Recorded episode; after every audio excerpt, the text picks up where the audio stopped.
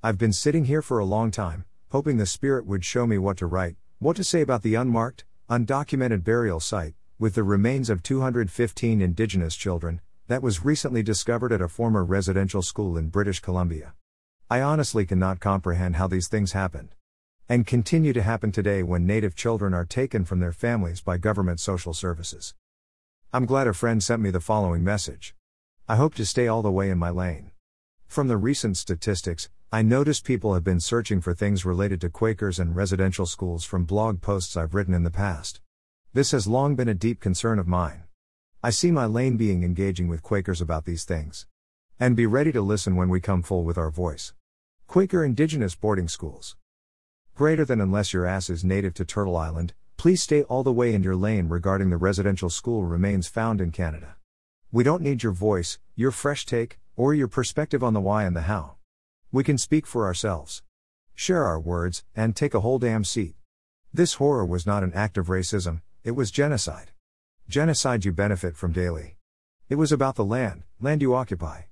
We deserve to have the whole conversation, on our terms. Not the ones you're comfortable with. Not the conversation that validates your position. Let us grieve in the way we do, and be ready to listen when we come full with our voice. Greater than.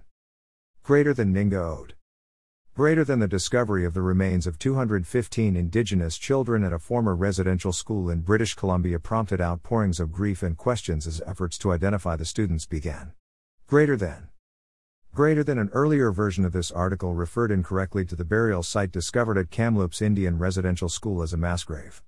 That Kamloops Taishwepam First Nation says the remains were found spread out, it considers it an unmarked, undocumented burial site, not a mass grave. The article has been corrected. Greater than. Greater than discovery of remains of Indigenous children prompts grief and questions in Canada by Antonia Nuri Farzan, Washington Post, May twenty-ninth, twenty twenty-one.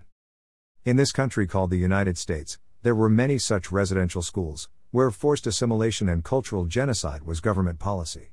Schools where more than one hundred thousand Native children attended, where often the same abuses and deaths occurred. President Grant saw the residential schools as a solution to Indigenous resistance to the westward movement of white settler colonists. Greater than beginning with the Indian Civilization Act Fund of March third, eighteen nineteen and the Peace Policy of eighteen sixty-nine the United States, in concert with and at the urging of several denominations of the Christian Church, adopted an Indian boarding school policy expressly intended to implement cultural genocide through the removal and reprogramming of American Indian and Alaska Native children to accomplish the systematic destruction of Native cultures and communities. The stated purpose of this policy was to kill the Indian, save the man. Greater than. Greater than between eighteen sixty-nine and the nineteen sixties, it's likely that hundreds of thousands of Native American children were removed from their homes and families and placed in boarding schools operated by the federal government and the churches. Though we don't know how many children were taken in total, by nineteen hundred there were twenty thousand children in Indian boarding schools, and by nineteen twenty-five that number had more than tripled.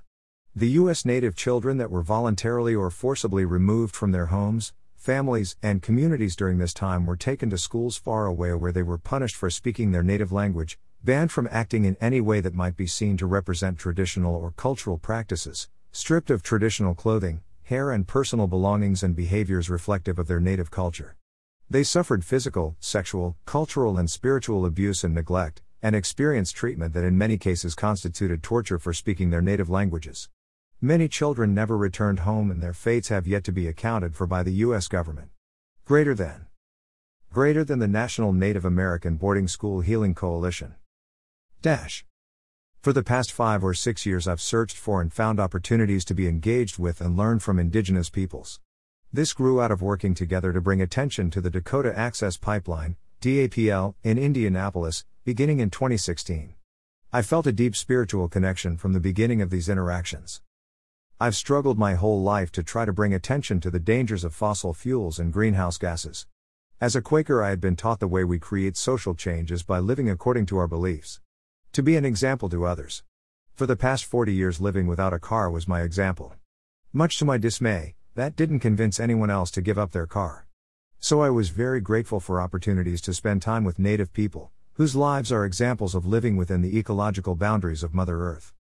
I wanted to strengthen spiritual bonds between Native people and myself. Which meant trying to find appropriate ways to share my Quaker faith. I I use writing on this blog as a way to explore my spirituality. But that wasn't something Native people read, at first. In the fall of twenty eighteen, I was blessed to participate on the First Nation Farmer Climate Unity March. As the name implies, the idea was for a group of Native and non-Native people to get to know each other, so we could work on things of common concern. It was a small group of about fifteen Native and fifteen non-Native people. We walked and camped together over eight days, along the path of the Dakota Access Pipeline, ninety-four miles from Des Moines to Fort Dodge, Iowa.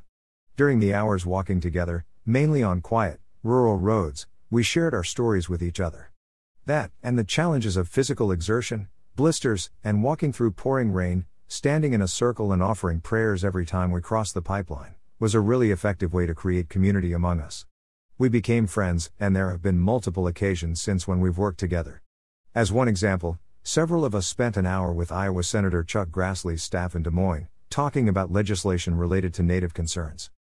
Another result of becoming friends has been the opportunity to share my blog posts on Facebook groups that some of my new friends do read. Likewise, now I know where to find their writings. Indigenous-led, Great Plains Action Society is one. These became one way to continue to remain in touch with each other. I hope it gives you some context for the subject of this blog post, the Quaker Indigenous Residential slash Boarding Schools. The schools are referred to as either residential or boarding schools. Not nearly all of those schools were run by Quakers, but for several reasons many were. If you haven't looked into this yourself, I imagine you think, as I did, that these schools were helping Native children learn how to adapt to the white society that had taken over their lands. Unfortunately, that could not be further from the truth. Greater than Quaker Indigenous boarding schools. Greater than. Greater than more than one hundred thousand Native children suffered the direct consequences of the federal government's policy of forced assimilation by means of Indian boarding schools during the nineteenth and twentieth centuries. Their bereft parents, grandparents, siblings, and entire communities also suffered. As adults, when the former boarding school students had children, their children suffered, too. Now, through painful testimony and scientific research, we know how trauma can be passed from generation to generation. The multi-generational trauma of the boarding school experience is an open wound in Native communities today. Greater than. Greater than what does this history mean to us, as friends, today? Greater than. Greater than this question is not for me to answer, but to pose to friends for individual and collective discernment. It is clear that Quakers were instrumental in promoting and implementing the forced assimilation of Native children. Through a lens of European Christian superiority, Quakers tried to remake Native children in their own image. In their writings, I found no appreciation for what the children would lose in this process.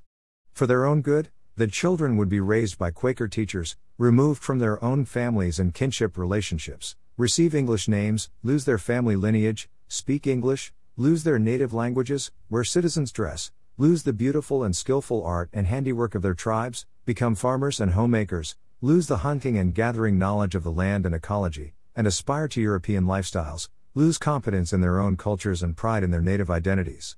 Greater than. Greater than from our twenty-first century vantage point, we know, or can learn, how Native people suffered and continue to suffer the consequences of actions that friends committed one hundred fifty years ago with the best of intentions.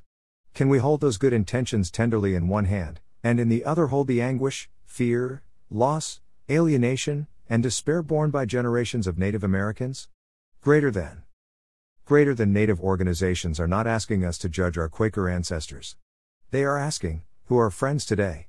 Knowing what we know now, will Quakers join us in honest dialogue? Will they acknowledge the harm that was done? Will they seek ways to contribute toward healing processes that are desperately needed in Native communities? These are my questions, too. Greater than.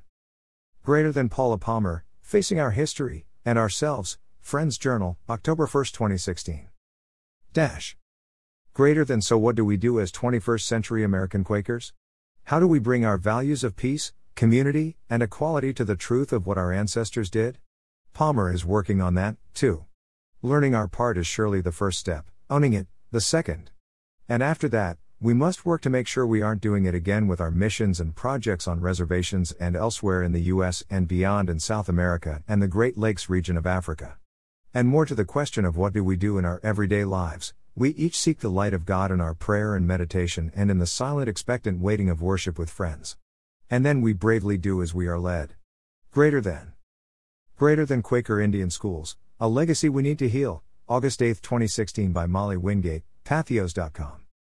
Hopefully that explains why I felt there was one thing I had to do as I began to develop these friendships. I had to confront, within myself and then with my new friends, Quaker history related to Native peoples. Quakers were among those who taught at the Native boarding schools that were created to assimilate Native children into white culture. Forced assimilation, since these children were often forcibly removed from their families. All kinds of significant trauma occurred. Trauma to the children and to their families and communities. And that trauma has been passed from generation to generation. Examples below illustrate what Paula Palmer said above, that the multi-generational trauma of the boarding school experience is an open wound in Native communities today. Many Quakers are very uncomfortable about examining this history. One reason is it doesn't fit with the idea of Quakers doing good in the world. But that is the reason I'm bringing this up now. Too many times Quakers and other social justice people have used the approach of implementing a solution they have come up with, often with little or no input from those they want to help. And they think they should lead the implementation of their solution. That approach never works, and the Native Residential School is an example of the grave dangers of that approach. At first I wasn't sure how much my Native friends knew about the Indigenous boarding schools. Which shows my ignorance because they not only knew about those schools, but had their own experiences today related to the trauma that originated in the past. So there was no way we could get to know and trust each other if I didn't acknowledge that somehow. The following story occurred during the First Nation Farmer Climate Unity March that I mentioned above. Greater than it didn't take too many hours of getting to know Matthew when the Spirit led me to say to him, I know about Quakers' involvement in the Native boarding schools. I'm sorry they did that. I was apprehensive about whether I should have said that, whether that was appropriate or could pull up bad memories. We continued to walk side by side. All I noticed was a slight nod of his head. He always smiles, and that didn't change. Greater than. Greater than one of the next times we walked together, Matthew shared a story with me. He had been living at Standing Rock for about six months, when he learned a new rope was needed to ferry people back and forth across a narrow channel of water. He offered a rope so the ferry's operation could continue. He went on to say his mother called him after she recognized the rope while watching a T V news story. She was very upset because that brought back terrifying memories of how the Native families would try to help their children escape when white men came to kidnap them and take them to a boarding school. After the march I realized there were several other Native friends who knew I was a Quaker, but with whom I had not shared an apology like the one above with Matthew. I felt I needed to do so because we continued to work on things together, and I sometimes shared a Quaker perspective with them. One of my friends said, "Aw, Jeff. As long as you acknowledge it and learning how to be an ally, then that's all we can ask." Another told me, "Thank you. My grandmother, grandfather and aunt were in boarding schools. The trauma is horrific and it still resonates within the generations afterwards." Because, as you know, the institutionalized racism and frontier culture still exist. Dash. One of the reasons this is so much on my mind is because I've been hearing Indigenous youth for the Wet'suwet'en speak very eloquently in their public gatherings. For the past several months I've been learning all I can, and writing about the Wet'suwet'en peoples and their courageous actions to keep pipelines like the Coastal Gas Link Pipeline from being built on their incredibly beautiful lands. And I have been surprised at how often the Native residential schools, and forced assimilation, have been spoken about. Greater than we've had to fight for over a hundred years. And despite the residential schools, despite the epidemics of smallpox, tuberculosis. Despite the enfranchisement. Despite the reserve. Despite all the assimilatory policies of Canada that have existed up until the modern day, our system of governance and the Wet'suwet'en system of governance has persevered and they have remained strong, as is demonstrated by the five clans of the Wet'suwet'en when they evicted Coastal Gas Link from their territories. Greater than. Greater than Colin Sutherland Wilson. Dash. Greater than Victoria Red Sun says it is difficult to be a young, Indigenous person in an urban environment right now. Greater than. Greater than we see our people on the streets and hurting, says Red Sun, who adds that residential schools are still fresh in her memory and the issues around violence and genocide against Indigenous women is still happening. Greater than lands under attack for profit and for colonialism, says artist and activist, A P T N News, H T T P S colon slash slash t dot co slash one W G W L B J L four U. Greater than. Greater than Jeff Kisling, at Jeff Kisling, March fourteenth twenty twenty. Dash. Greater than I am inconvenienced by the Wet'suwet'en protests. I live close to Clark and Hastings, am dependent on public transit, walk slowly, and use a cane. So when the buses are rerouted it is quite inconvenient for me. But, I need to talk about scale and proportionality here. Yes, it is a drag and inconvenient for me, but it is far more inconvenient to have a pipeline you did not agree to traversing your land. It is far more inconvenient to have to live with boil water advisories. It was far more inconvenient to have your children forcibly removed and sent to residential schools, and it is totally inconvenient to have your unceded land stolen. Greater than so, while walking the extra way to or from the bus stop, and finding it, is inconvenient and not easy for me. It is nothing in comparison to what Indigenous peoples and especially the Wet'suwet'en are facing. Greater than and, the courage of the protesters give me convenient hope. Greater than. Greater than Marion Pollock, February twenty-fifth at three forty-eight p m Dash.